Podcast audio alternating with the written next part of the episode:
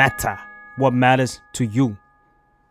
เน็ตไม่ดีคอมไม่พอ เด็กเล็กไม่มีคนดูแล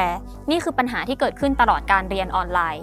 ไม่เรียนออนไลน์แล้วอีสัตว์ อันนี้ไม่ได้ด่านะคะ อันนี้เป็นชื่อแคมเปญที่เด็กๆ เนี่ยเขารณรงค์กัน โดยใช้การประท้วงหยุดเรียนเนี่ยมาเรียกร้องให้รัฐบาลแก้ไขปัญหาที่เกิดขึ้นสักทีหนึ่งค่ะ แล้วปัญหาจากการเรียนออนไลน์เนี่ยมันมีอะไรบ้างทำไมถึงต้องใช้การ strike เพื่อหยุดเรียนแล้วก็มาประท้วงกัน วันนี้รายการ Why It Matters Now จะมาเล่าให้ทุกคนฟังค่ะ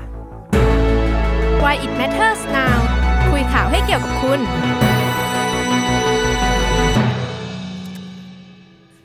ทีนี้เนี่ยก็อาจจะมีหลายคนตั้งคำถามกันค่ะ ว่าทำไมถึงต้องใช้การสไตร์หยุดเรียนเพื่อเรียกร้องกันด้วย ก่อนอื่นเราขอพาไปทำความเข้าใจกับคำว่าสไตร์กันก่อน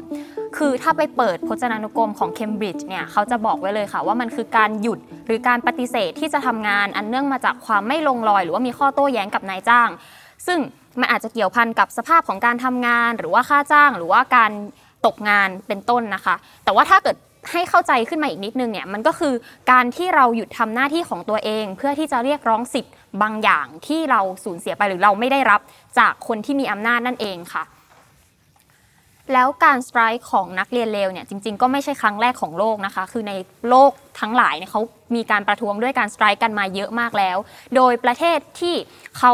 เชื่อมั่นในการเรียกร้องสิทธิของตัวเองเนี่ยประชาชนเขา strike กันจนเป็นเรื่องปกติเลย อย่างในฝรั่งเศสเนี่ยขึ้นชื่อได้ว่าเป็นประเทศหนึ่งในยุโรปที่ strike เยอะที่สุด มีคนพูดกันว่าเวลาไปเที่ยวฝรั่งเศสอะไม่มีทางที่จะไม่เคยเจอกับการ strike เลย เพราะว่าไปทีไรก็เจอการ strike ตลอดนั่นเองค่ะ กลับมาดูที่ประเทศไทยค่ะ จริง ๆ ประเทศไทยเองเนี่ยก็เคยมีการ strike เหมือนกัน แต่ว่าด้วยกฎหมายในปัจจุบันที่มันจำกัดสิทธิของแรงงานทำให้เขาไม่สามารถ strike กันได้เท่าที่ควรจะเป็นนะคะ แต่ก็พอมีเหตุการณ์อยู่บ้างเหมือนกันค่ะอย่างกรณีของบริษัทสยามแปซิฟิกที่มีพนักงาน 400 กว่าคนเนี่ยมาร่วมกันหยุดงานเพื่อที่จะประท้วง เพราะว่าตอนนั้นเนี่ยนายจ้างบอกว่าจะจ่ายโบนัสให้แค่ 8 วันทำให้ลูกจ้างเนี่ยไม่โอเค แล้วก็ออกมาหยุดงานกันนะคะ หรือว่า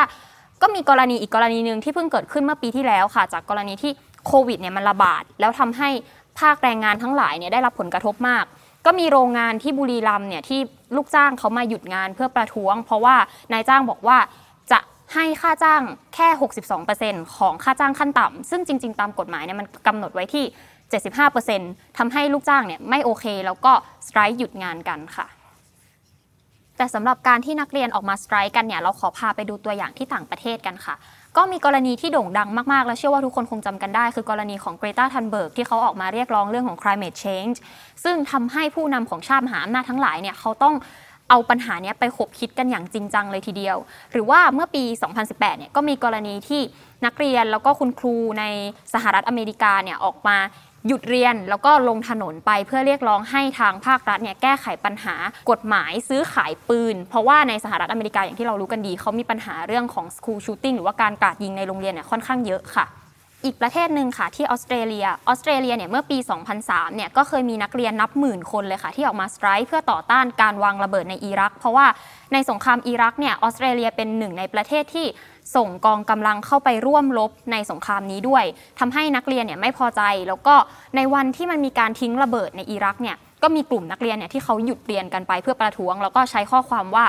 when the bombs drop school stops เพื่อที่จะเรียกร้องว่าเขาไม่เห็นด้วยกับเรื่องนี้ค่ะ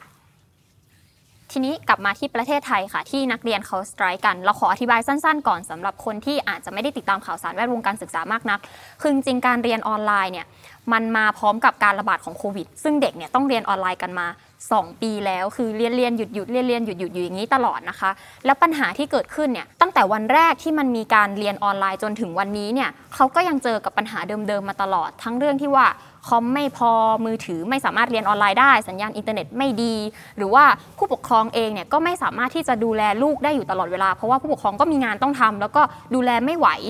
คือมีปัญหาหลากหลายหลายเรื่องมาก ๆ ที่ทำให้เขาเนี่ยเจอกันมาตลอดในช่วง 2 ปีที่ผ่านมาค่ะ มีรายงานว่าใน 29 จังหวัดที่โควิดแพร่ระบาดหนักเนี่ยมีเด็กถึง 270,000 กว่าคนนะคะ ที่ไม่มีไฟฟ้าใช้ แล้วก็เข้าไม่ถึงอุปกรณ์การเรียน ซึ่งในยุคโควิดเนี่ยอุปกรณ์การเรียนที่สำคัญมากๆ ก็คือ โทรศัพท์มือถือเครื่องคอมพิวเตอร์ แล้วก็อุปกรณ์อิเล็กทรอนิกส์ต่าง ๆ ค่ะ ซึ่งตรงนี้เนี่ยมันก็ทำให้เด็กหลายคนเนี่ยต้องออกจากโรงเรียนมาเพื่อที่จะไปช่วยพ่อแม่หาเงินเลี้ยงดูตัวเอง แล้วก็เลี้ยงดูครอบครัว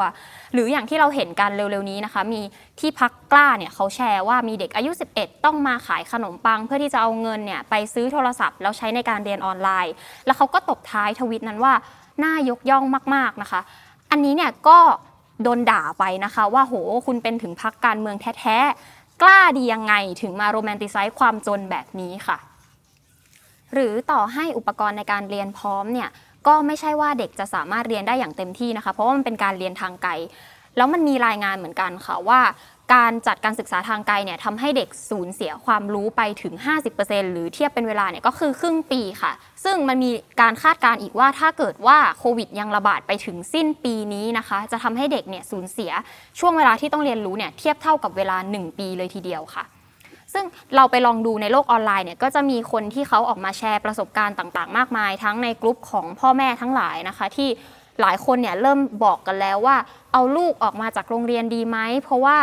ให้เรียนออนไลน์ต่อไปก็สงสารถึงแม้ว่าบ้านเขาเนี่ยจะมีอุปกรณ์พร้อมสำหรับการเรียนออนไลน์ แต่เขาก็ทนที่จะเห็นลูกเครียดจากการเรียนออนไลน์ไม่ไหว หรือที่เรา ไปฟังมาค่ะในสเปซของกลุ่มนักเรียนเลว มีคุณพ่อคนหนึงมาแชร์ประสบการณ์ว่า ตัวเองเนี่ยเป็นคุณพ่อลูกสองมีทั้งเด็กโตแล้วก็เด็กเล็ก คุณพ่อเนี่ยบอกว่าลูกคนที่เรียนอยู่ป .4 เนี่ยตอนนี้ยังไม่สามารถที่จะอ่านหนังสือหรือว่าเขียนหนังสืออะไรได้เลย ซึ่งมันก็เป็นคำถามสำคัญมากๆเหมือนกันค่ะว่า นี่คือเด็กที่ได้เรียนออนไลน์อยู่ตลอด แต่ว่าเขายังไม่สามารถอ่านเขียนหนังสือได้ แล้วแบบนี้มันต่างอะไรกับเด็กที่หลุดออกไปจากระบบการศึกษาค่ะ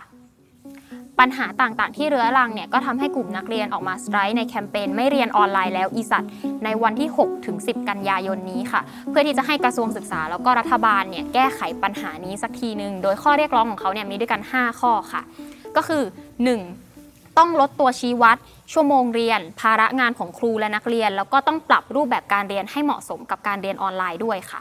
2. คือต้องจัดให้มีผู้เชี่ยวชาญ คอยช่วยเหลือคอยเยียวยา สภาพจิตใจของเด็กที่เครียดจากการเรียนออนไลน์ แล้วก็ต้องมีช่องทางรายงานปัญหาที่เกิดขึ้นด้วยค่ะ 3. คือในสถานศึกษาที่ยังไม่สามารถเปิดเรียนแบบ on-site ได้เนี่ยกระทรวงศึกษาต้องจัดหาอุปกรณ์การเรียน หรือก็คือพวกคอมพิวเตอร์อุปกรณ์อิเล็กทรอนิกส์ต่างๆ แล้วก็กระจายสัญญาณอินเทอร์เน็ต เยียวยาค่าใช้จ่ายตามความเป็นจริงให้กับนักเรียนค่ะ ข้อ 4 ค่ะ คือต้องเร่งทำให้การศึกษาเนี่ยมีคุณภาพอย่างทั่วถึง โดยไม่เสียค่าใช้จ่ายตามที่บัญญัติเอาไว้ในรัฐธรรมนูญ โดยอาจมีการลดหย่อนค่าธรรมเนียมการศึกษา พักชำระหนี้การศึกษา หรือว่าจัดสรรสวัสดิการเบื้องต้นให้กับนักเรียนค่ะ แล้วก็ข้อ 5 ค่ะรัฐบาลต้องนำเข้าวัคซีนที่มีประสิทธิภาพ มาให้กับประชาชนทุกคน โดยต้องเปิดเผยข้อมูลอย่างโปร่งใส แล้วก็ฉีดให้รวดเร็วที่สุดนะคะ เพื่อคืนความปกติกลับสู่สังคมเราค่ะ นอกจากการ strike นะคะ ก็ยังมีการแสดงออกเชิงสัญลักษณ์ของกลุ่มนักเรียนเลว ที่เป็นภาพไวรัลในโลกออนไลน์มากๆเลย ก็คือ ภาพที่เด็กนักเรียนเนี่ยแขวนคอห้อยลงมาจากสะพาน พร้อมกับมีป้ายข้อความข้างๆ ว่าเด็ก 1.8 ล้านคนกำลังหลุดออกจากระบบการศึกษา เพราะการเรียนออนไลน์ไม่เห็นหัวเด็กค่ะ ซึ่งถ้าเราไปดูข้อมูลอัปเดตเนี่ยจากกองทุนเพื่อความเสมอภาคทางการศึกษาหรือว่ากสศเนี่ยเขาอัปเดตไว้ว่าปีการศึกษาล่าสุดนี้ มีเด็กยากจนหรือว่าเด็กยากจนพิเศษเนี่ยที่มีความเสี่ยงจะหลุดออกจากระบบการศึกษารวมประมาณ 1.9 ล้านคนนะคะ นอกจากนี้นะคะยังมีการคาดการณ์อีกว่า สิ้นปีการศึกษานี้จะมีเด็กหลุดออกจากระบบการศึกษาถึง 65,000 คนค่ะ ปัญหาเยอะขนาดนี้แล้วรัฐบาลแก้ไขอะไรยังไงบ้างค่ะ เราขอพามาดูกันว่า ตรีนุชเทียนทอง รัฐมนตรีว่าการกระทรวงศึกษาธิการเนี่ยเขาเคยออกมาบอกว่าเขาให้โรงเรียนเนี่ย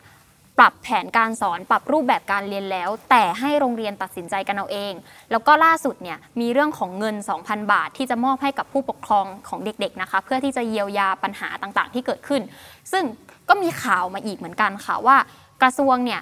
มอบเงิน 2,000 บาทให้กับเด็กก็จริง แต่ว่าก็มีการขอร้องให้เด็ก แล้วก็ผู้ปกครองเนี่ยอัดคลิปขอบคุณที่มอบเงินเยียวยาให้นะคะ ซึ่ง ตรงนี้เนี่ยมันก็เป็นคำถามเหมือนกันว่า จริง ๆ แล้วมันควรจะเป็นหน้าที่ของภาครัฐอยู่แล้วไม่ใช่เหรอทำไมเราต้องไปขอบคุณเขาอีกค่ะ แต่ถึงจะบอกว่าช่วยแล้ว ลดการบ้านแล้ว ลดชั่วโมงที่อยู่กับหน้าจอแล้ว มันก็ยังไม่เพียงพออยู่ดีค่ะซึ่งเราเนี่ยได้คุยกับอาจารย์อัธพลอนันตวรสกุล เป็นนักวิชาการด้านการศึกษาจากคณะครุศาสตร์ จุฬาลงกรณ์มหาวิทยาลัย เขา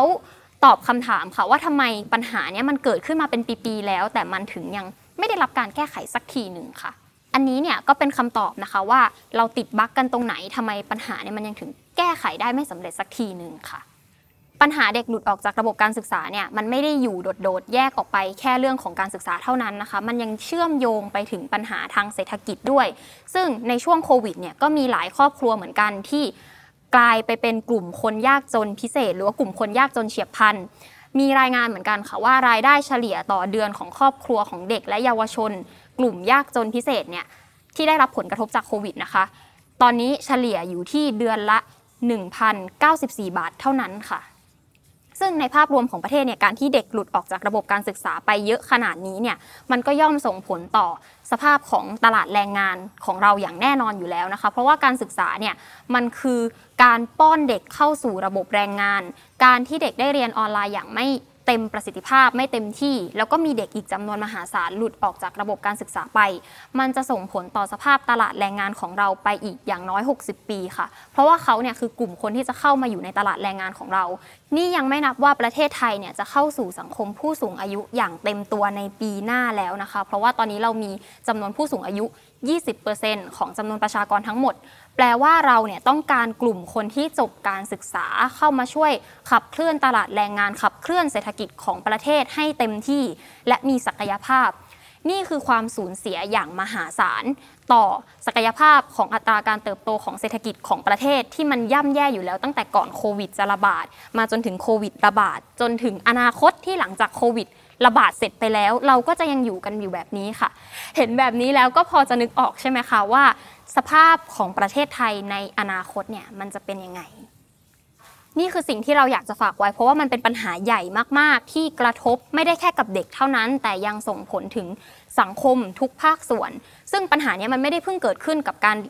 มาของโควิดหรอก มันมีมานานแล้วแต่มันเป็นระเบิดเวลาลูกใหญ่ที่กำลังจะระเบิดกำลังจะถึงขีดจำกัดเต็มที่แล้ว และเป็นโจทย์ใหญ่ที่รัฐบาลจะต้องเร่งแก้ไข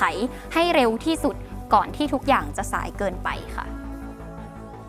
และนี่คือทั้งหมดของวันนี้ค่ะ ติดตามชมรายการ Why It Matters Now ได้ใหม่ทุกวันเสาร์ทุกช่องทางของ The Matter เลยนะคะ สวัสดีค่ะ